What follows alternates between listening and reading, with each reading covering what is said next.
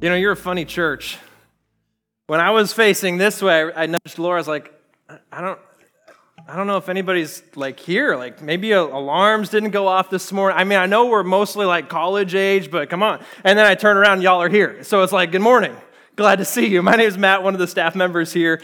Uh, pleasure to be opening the word with you this morning as we continue on in our series uh, through the foundations of vertical church.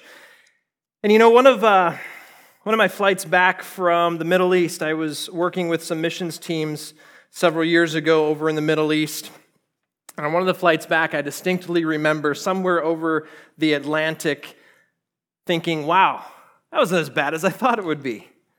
I was expecting a place that was disorganized, discouraging, maybe a place that, that needed some help, and that I would go home, maybe to a place to find some rest and rejuvenation. And I don't know if you've experienced this. I think you probably have. Things aren't often as they seem, are they? The places that we think are going to be discouraging and disorganized and a problem and a mess, they turn out to be an oasis. And the places that you think are safe and growing and alive end up being a little dead.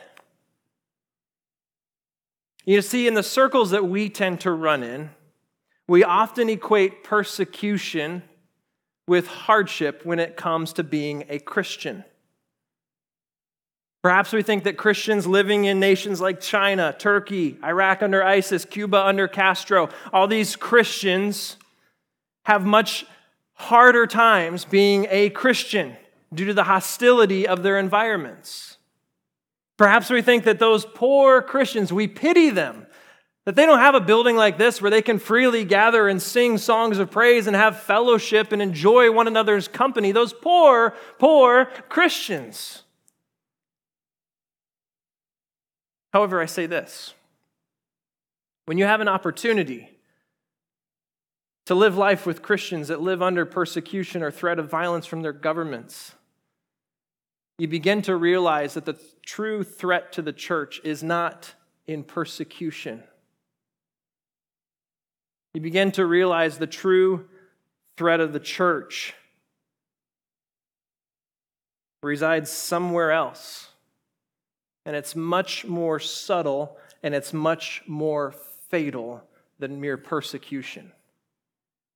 True danger as a Christian doesn't come from violence, it doesn't come from persecution, it doesn't come from threats or a government that opposes you. It's far more subtle and far more fatal.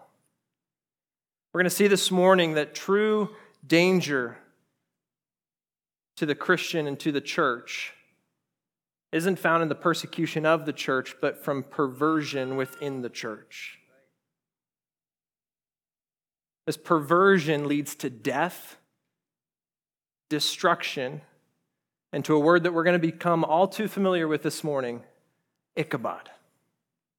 And so, if you've been with us here the last few weeks, you know that we've been going through this series called Vertical Church as we examine some uh, of the questions of why does church exist and why is a vertical church or a vertically minded church different than the rest. Our first week together, we dove into the text from Ecclesiastes chapter 3, verse 11, in a message that was titled A Universal Longing. We learned that deep in the soul of every human being, is a longing for transcendence, something beyond the physical realm. And we've learned that that deep longing is instilled in us by our Creator. Our second week, we focused on this singular distinction that sets us apart from every other human on earth. That singular distinction is that we know that God's glory alone can satisfy the longing in every human heart. And then finally, last week, Pastor Chris walked us through uh, Isaiah chapter 64, verses 1 through 4, and an encounter that separates a vertically minded church from the rest. What is that encounter, you may ask? Well, you probably remember God coming to church. That's the encounter that separates a vertically minded church. It's not a bigger building. It's not more budget. It's not more programs. It's not more followers but God coming to church. And so these are the attributes that we saw that make a vertically minded church so different. So, throughout the last few weeks, we've seen what works and what sets apart a vertically minded church. A vertically minded church has a universal longing for the transcendence that leads us to becoming distinctly different as we find that God's glory alone can satisfy. And listen, just like life without God isn't life at all, church without God is not church at all. And listen, church, we'll be different as long as we cling to these truths. The second that we long for creation, not the creator, we lose our transcendence. As soon as our distinction is indistinguishable than the world, we've lost our satisfaction.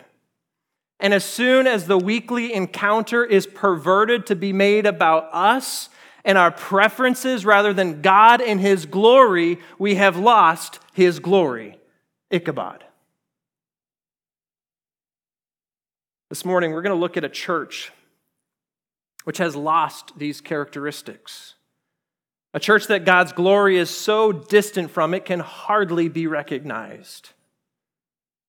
Give your Bibles, and I hope you do. Go ahead and turn with me to Revelation chapter 3, verses 1 through 6, as we look at a church this morning that we're titling the Church of Ichabod. Now, what does Ichabod mean? You're asking the question. This is not a household name. Hopefully, it's not on your short list of names for future children.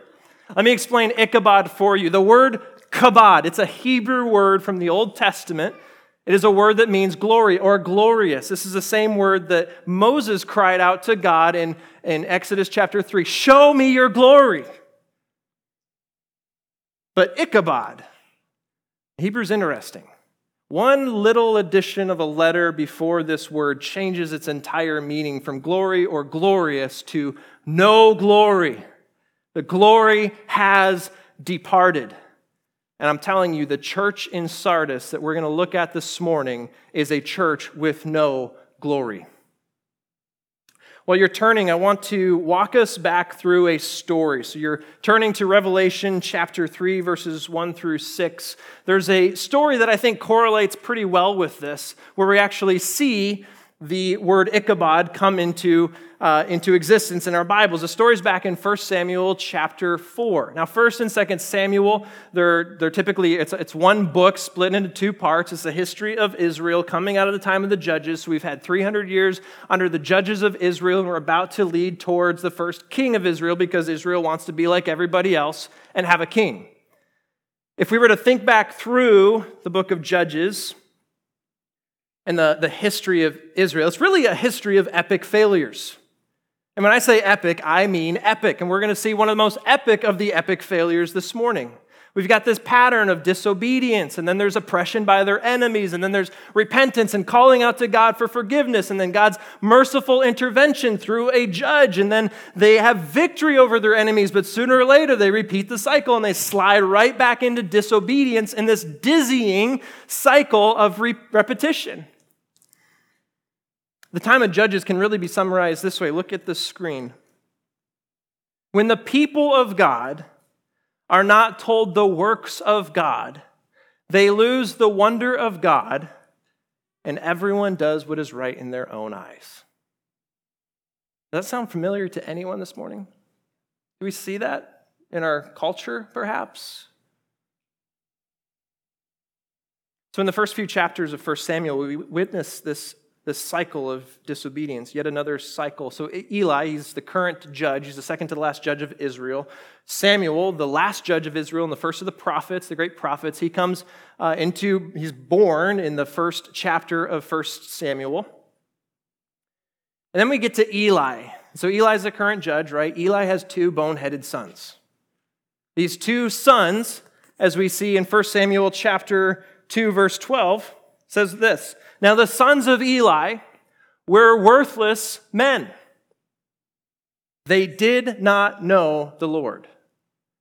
Worthless men. They did not know the Lord. Let me give you a bit of a brief summary of what these young guys are doing.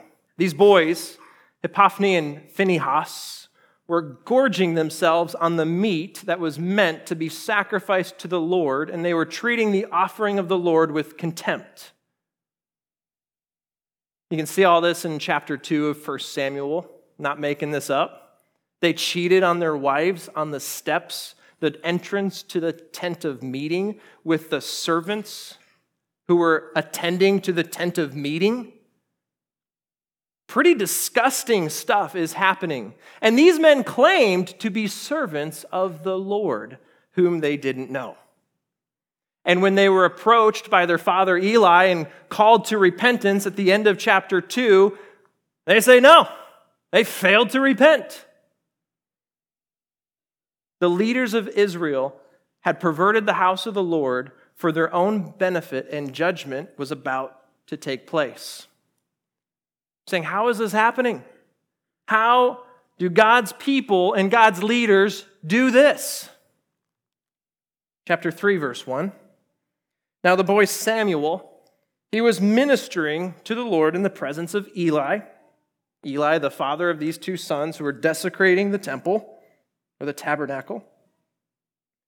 And the word of the Lord was rare in those days. There was no frequent vision. The word of the Lord was rare in the house of the Lord. That's Houston, we have a problem. God's glory has departed, and we're about to see what happens to a place that claims God's presence and yet denies God's glory. Chapter 3, if you're looking along, you can see that Samuel, this is the vision that he gets, and he doesn't know what's happening. There's this voice, and he goes to Eli. He's like, You called for me? Eli's like, No. And sooner or later, Eli figured out, Wow, he's getting a vision from the Lord. You should listen. So he gets this vision, and it's not something that Eli is going to like because the vision is, Eli, I'm going to destroy your household. I'm going to punish you. You are desecrating the house of the Lord, and you will not repent. Your sons will not repent. I will wipe you. You will no longer be a judge, nor your household. So this happens in chapter 3. And then chapter 4, Israel gets this idea let's go against our enemies, the Philistines. Let's take an army out. So they take an army out, they get their butts kicked. 4,000 of them die before they realize hey, maybe, you know, that Ark of the Covenant where God's glory apparently rests. Like maybe we should go fetch that, is the, the language that they use. Let's go fetch the ark as if it's some sort of good luck charm. So they go fetch the ark, and the ark comes to the battlefield, and then they lose 35,000 or 30,000 more soldiers. They get completely defeated. The sons of Eli die. The ark is captured right? This is a bad deal. And then all of this news gets back to the city and back to Eli, where Eli, who's been himself gorging on the offerings of the Lord, is a little bit overweight. He falls out of his chair, breaks his neck, and he dies. I'm not making this up. And then we get a very sad scene. One of these sons of Eli, Phinehas, had a pregnant wife. And when news of her father in law and her husband reach her and her brother in law, that they've all died. The army of Israel is defeated. But more importantly, as the text says twice, the ark of the Lord had been captured. She went into labor prematurely, gave birth to a boy, but before she died, she named him Ichabod. The glory has departed God's people. You're saying, what on earth does this have to do with a New Testament church and in Revelation and us today? Well, look at me, or look, look to Revelation chapter 3, verses 1 through 6 with me as we come to a church I think we'll see in a moment has Ichabod written all over it. You know, I imagine that not too many years before, this was a vibrant church. This church had a history. This church was known as a church that was alive. But we're going to see that something's happened. In just a few short years, perhaps, Ichabod has been written on the front sign of this church. And just as easily as it is to transition from Kabod, God's glory, to Ichabod, no glory, a church that is about God's glory can transition to a church that has no glory. So let's look at the text in Revelation chapter 3, picking up with me in verse 1. I'm going to read verse 1 through 6. And to the angel of the church in Sardis, write the words of him who has the seven spirits of God and the seven stars. I know your works, You have a reputation of being alive, but you are dead. Wake up, strengthen what remains and is about to die, for I have not found your works complete in the sight of my God. Verse 3 Remember then what you received and heard, keep it and repent. If you will not wake up, I will come to you like a thief in the night, or like a thief, and you will not know at what hour I will come against you. Yet, you have still a few names in Sardis, people who have not spoiled their garments, and they will walk with me in white, for they are worthy. The one who conquers will be clothed thus in white garments, and I will never blot his name out of the book of life. I will confess his name before my Father and before his angels.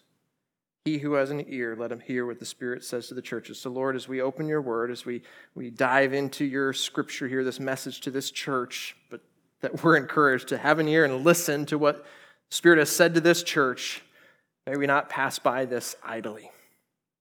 Amen. So, this morning, we're going to look at four different characteristics of a church that has Ichabod stamped on its welcome sign on the front. And hopefully, we're going to be able to take away some tips on how we can avoid becoming a church that is the same. So, the first thing we noticed back in the text, Revelation chapter 3, verse 1, to the angel of the church in Sardis, write the words of him who has the seven spirits of God and the seven stars. That's, that's, I mean, there's a lot in that, but think this God, Jesus Christ, holds everything in his hands. He says, I know your works.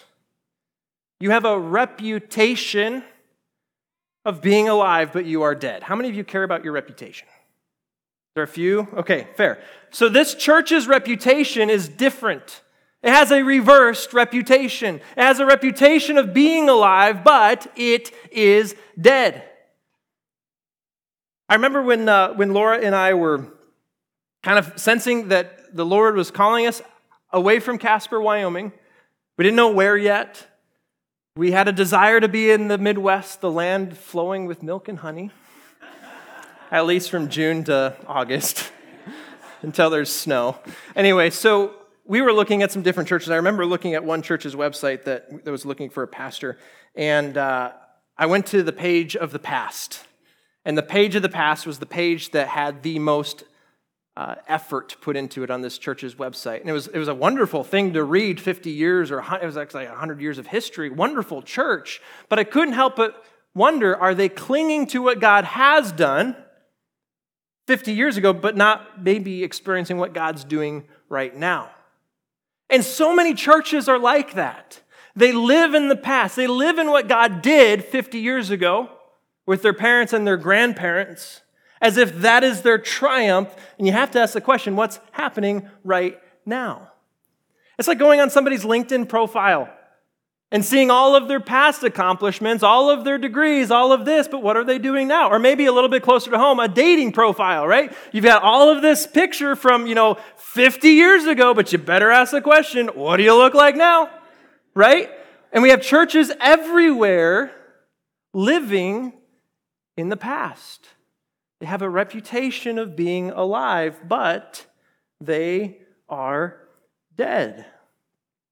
I heard it said once that the unfortunate cycle of a church typically runs like this it begins with a man, it becomes a movement, and if you're not careful, it will soon be a monument. The church of Sardis is a monument of a church. They have a reputation of being alive, but they are dead. They may know the practices of church. Just like the sons of Eli, who were servants in the house of the Lord, knew the practices of being servants in the house of the Lord, but they did not know the Lord.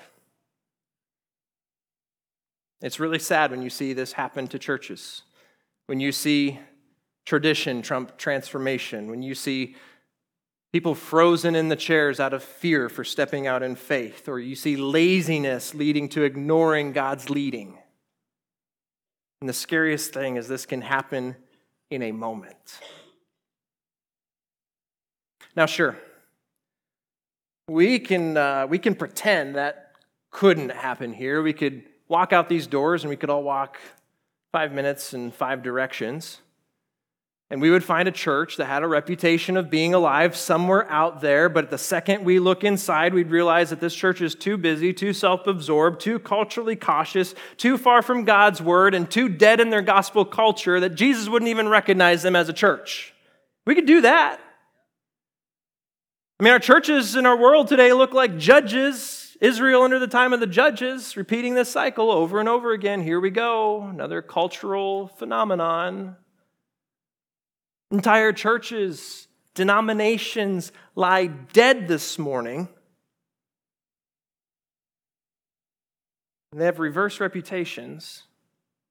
It's easy to recognize that, but I would tell you this the biggest shame is right here.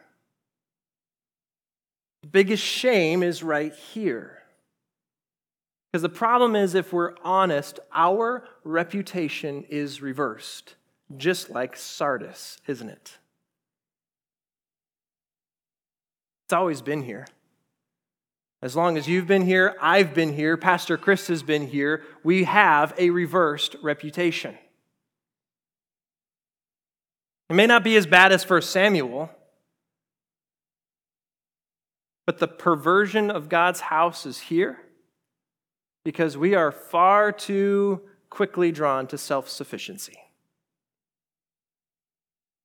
It's in my heart, it's in your heart. And before we know it, we who make up and comprise this church, it'll be in the church.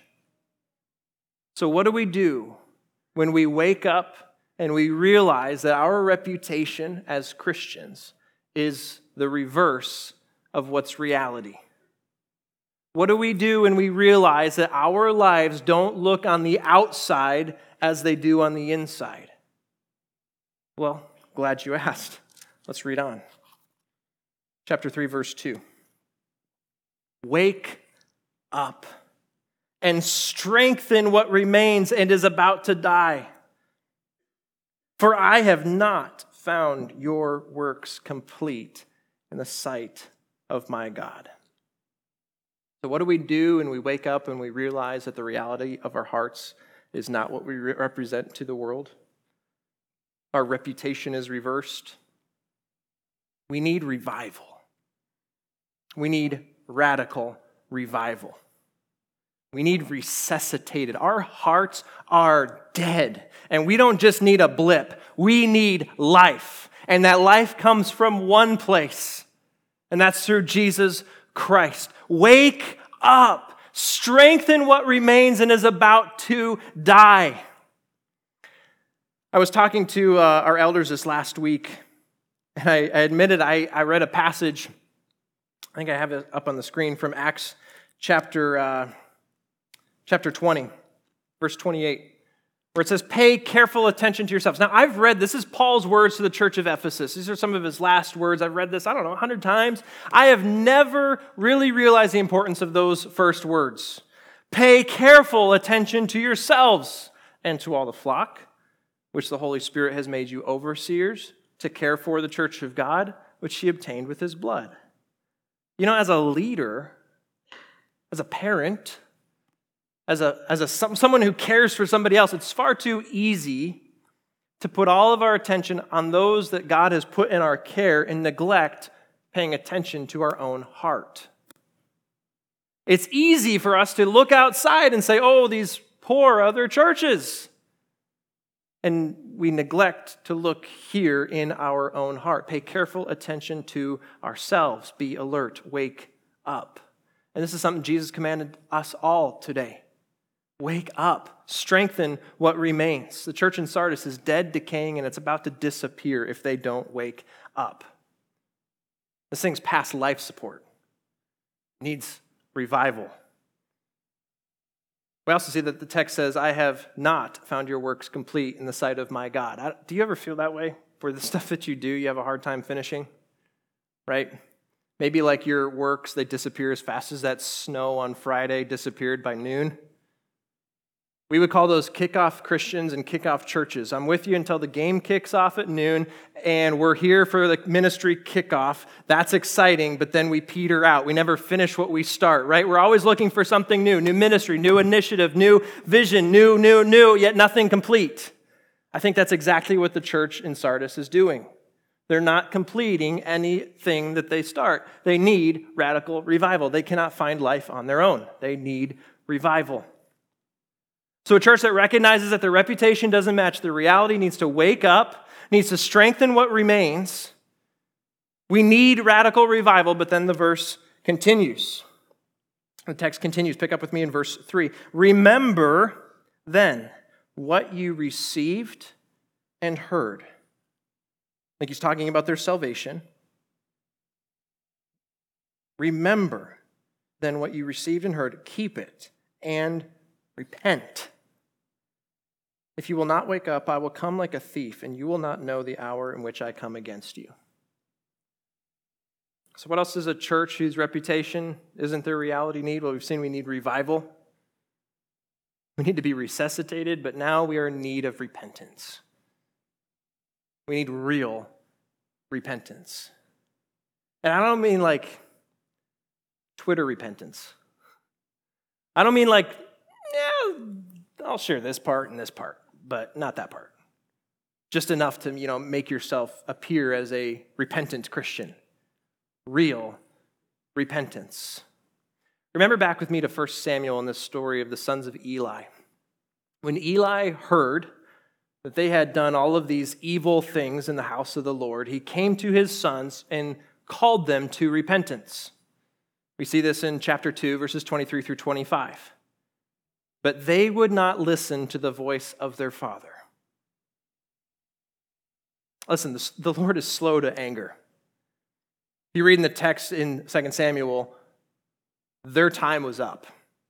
Their destruction was coming. The Lord had decided. They have had opportunity after opportunity to repent, and they haven't. Their time is up. Listen, the text says the entire countryside was talking about their sin. This wasn't hidden. There was probably calls to repentance all day long. Or maybe everybody was just stone dead in their sin and had no clue that this was actually wrong. Regardless, they had a call, they had a chance, and they refused. I want to read for you Joel chapter 2, verses 12 and 13. This is how patient and long bearing the Lord is. This is how slow to anger he is. Read this. Yet not yet even now declares the Lord. Return to me with all of your heart, with fasting, with weeping, and with mourning. And rend, there's our word from last week, rend your hearts and not your garments. Return to the Lord your God, for he is gracious and merciful, slow to anger, and abounding in steadfast love. He relents over disaster. Rend your hearts and not your garments. There's no doubt in my mind that the church in Sardis had already been called to repent, and they missed it over and over again. And so now Jesus is ready to be the judge. Jesus says, If you will not wake up, I will come like a thief, and you will not know the hour that I come against you. This thief in the night reference isn't to Jesus' second coming. I don't think anybody in the church of Sardis would miss this. You may, because we don't know Sardis, right? We don't know what it was. So, Sardis was a fortress city in Asia Minor. This is a capital city of a region. This is an epic fortress. Like we're talking thousand feet above the surrounding plains, walls that were so impenetrable. There's only one way in and out of this city. It claimed to be an impenetrable city. They were so prideful that the king of this city went up against the Persians. It's not a good thing to do in the 500s BC. You get your butt kicked when you go against the Persians. So the Persians chase the king back, and guess what happens? They don't go on a frontal assault. No, the king of Persia says, you know what? I'm smarter than that. I'm going to get a thief. I'm going to get someone who's really good at rock climbing. And at night, they're going to scale up the side of the back of this fortress, and he's going to walk over to the front gate and open it. We'll see if that works. We'll give that a shot. Well, it worked. Why? Because they had nobody on the wall. They were so proud of their heritage, their impenetrability. They had no, historians say if one guard was on the wall, the city would have been safe. There was no way the Persians could have gotten in. And yet, one thief comes up and opens a gate because they were not paying attention to their city. And so I think the words to the church in Sardis is the same set a guard, pay attention, watch yourselves, vertical church, lest we become the same.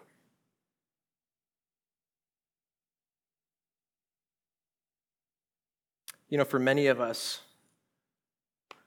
if we've grown up in Christianity, I'm going to say this, and I think this is going to sound familiar to you too. We've become professionals at fortifying our hearts. We let out just enough to make us look like we're repentant Christians, and yet the true gate to our heart is locked and sealed. And we don't let that go. Going back to Joel, we need to rend our hearts, not our garments. So we say just enough in meetings, we say just enough on social media to make people think that we're repentant Christians. But Joel says, God says through Joel the prophet, it's not on the outside that he wants, it's our hearts. Pay careful attention to your own hearts, brother and sister, lest we too become like Ichabod. And together, us Ichabod Christians comprise an Ichabod church. He says, Remember the gospel, who you were before Christ, who you are now, and repent. You know, it's so easy to get discouraged, isn't it? You know, we walk around a city that's full of churches that are opening their doors to celebrate everything, and in their effort to be all inclusive, they're actually welcoming no one, especially not Jesus, because everyone knows that they are dead. Churches all throughout St. Paul, all throughout America, have slapped the Ichabod filter on their Facebook profile, and they're proud of it. They celebrate that there is no glory here. It's easy to get discouraged. And I have to ask the question is there any hope for a church like Sardis, like Ichabod, like America? Let's read verses 4 through 6. Yet, you have still a few names in Sardis, people who have not spoiled their garments, and they will walk with me in white, for they are worthy. The one who conquers will be clothed thus in white garments, and I have never, or I will never blot his name out of the book of life. I will confess his name before my Father and before his angels. Verse 6 He who has an ear, let him hear what the Spirit says to the churches. So praise God that even in a church like Sardis, a nation like Israel, that have Ichabod stamped on their passports and on their church signs. There's still a remnant. There's hope in a righteous remnant. There are those who have yet to soil their garments. The imagery here refers to those who haven't soiled the purity of their Christian lives by falling into sin. I don't mean just a single temptation, oops, I mean habitual buying in, celebrating sin. There are a few that have not.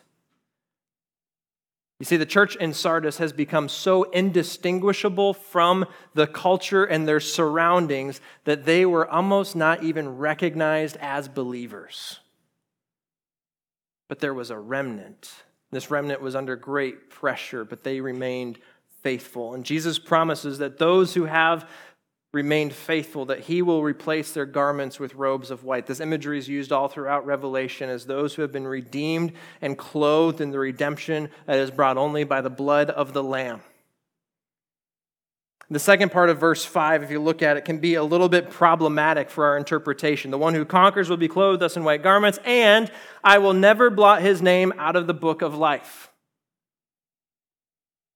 A couple things. There's evidence that Cities in ancient culture like this, when somebody died, they would, or if they were, they were being executed, put to death, they would, as a sign of almost torture, erase their name from the records of the city. That's one thing you can be thinking about here.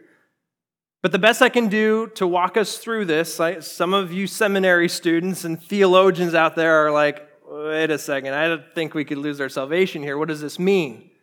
The best I can do without going into hours of discussion on this is this I want to encourage you not to look at this statement as a threat, but rather as a promise. Don't look at this as a threat. Look at this as a promise. Think about our world today. Our world may erase you. Our world may cancel you for standing firm in the teachings of Christ, but God will never he promises never to remove the names of those who are called by his name and received his salvation. Nothing can snatch them out of my Father's hand. Nothing can snatch them out of my hand, Jesus says in John chapter 10. Jesus will not cancel you. Ephesians chapter 1, verses 13 through 14, we hear that Spirit is the guarantee of our inheritance. I'm telling you, if God guarantees it, it's sure to happen. John chapter 10, verses 27 through 29. No one can snatch them out of my hand. So, to those who are conquerors through the blood of Christ, who have been clothed in garments and not soiled in the perversion that is rampant in their church, Jesus promises eternal glory. What an amazing promise that is. And I think that promise will just get more beautiful the longer we live, church. The world threatens you. The world may cancel you. The world may say, if you don't adopt our morality, if you don't soil your clothes and our culture, we're going to get rid of you. We're going to expel you. We may even kill you. No matter the threat, God's promise remains no one can snatch you out of his hands. And so we come to verse 6. He who has an ear, let him hear what the Spirit says to the churches in vertical church. May we be attentive to what we have read this morning because Ichabod is never far off. There's churches all throughout our world, all throughout our city that have Ichabod stamped on them. And God, help us not be a church of Ichabod, where his glory has departed. And if you don't think it can happen here, think again.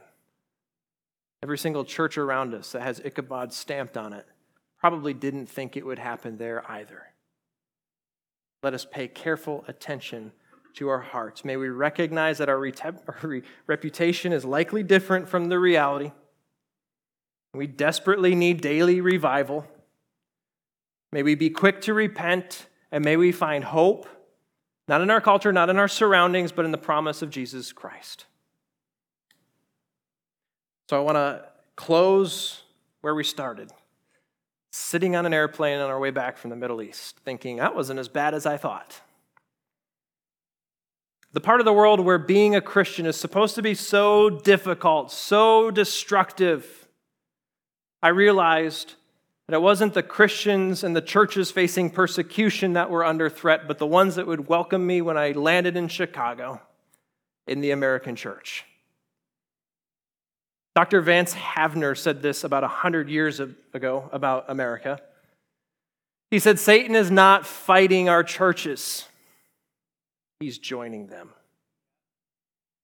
He does more harm by sowing tares than by pulling up wheat. And he accomplishes more by intimidation than by outright opposition.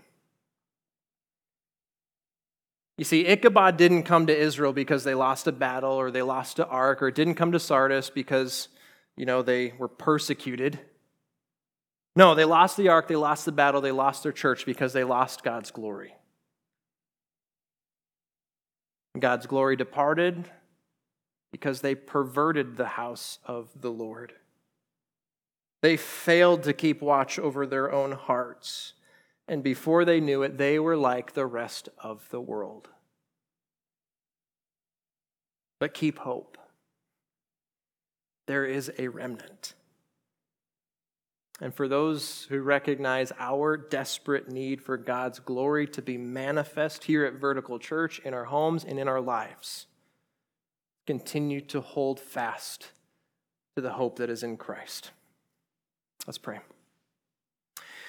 Father, we thank you for your word this morning, as, as, uh, as challenging as it can be, Lord. And there were so many directions to go with this, but Lord, I thank you for drawing us to this passage in Revelation. Lord, I pray for churches like Sardis that are so lost, so confused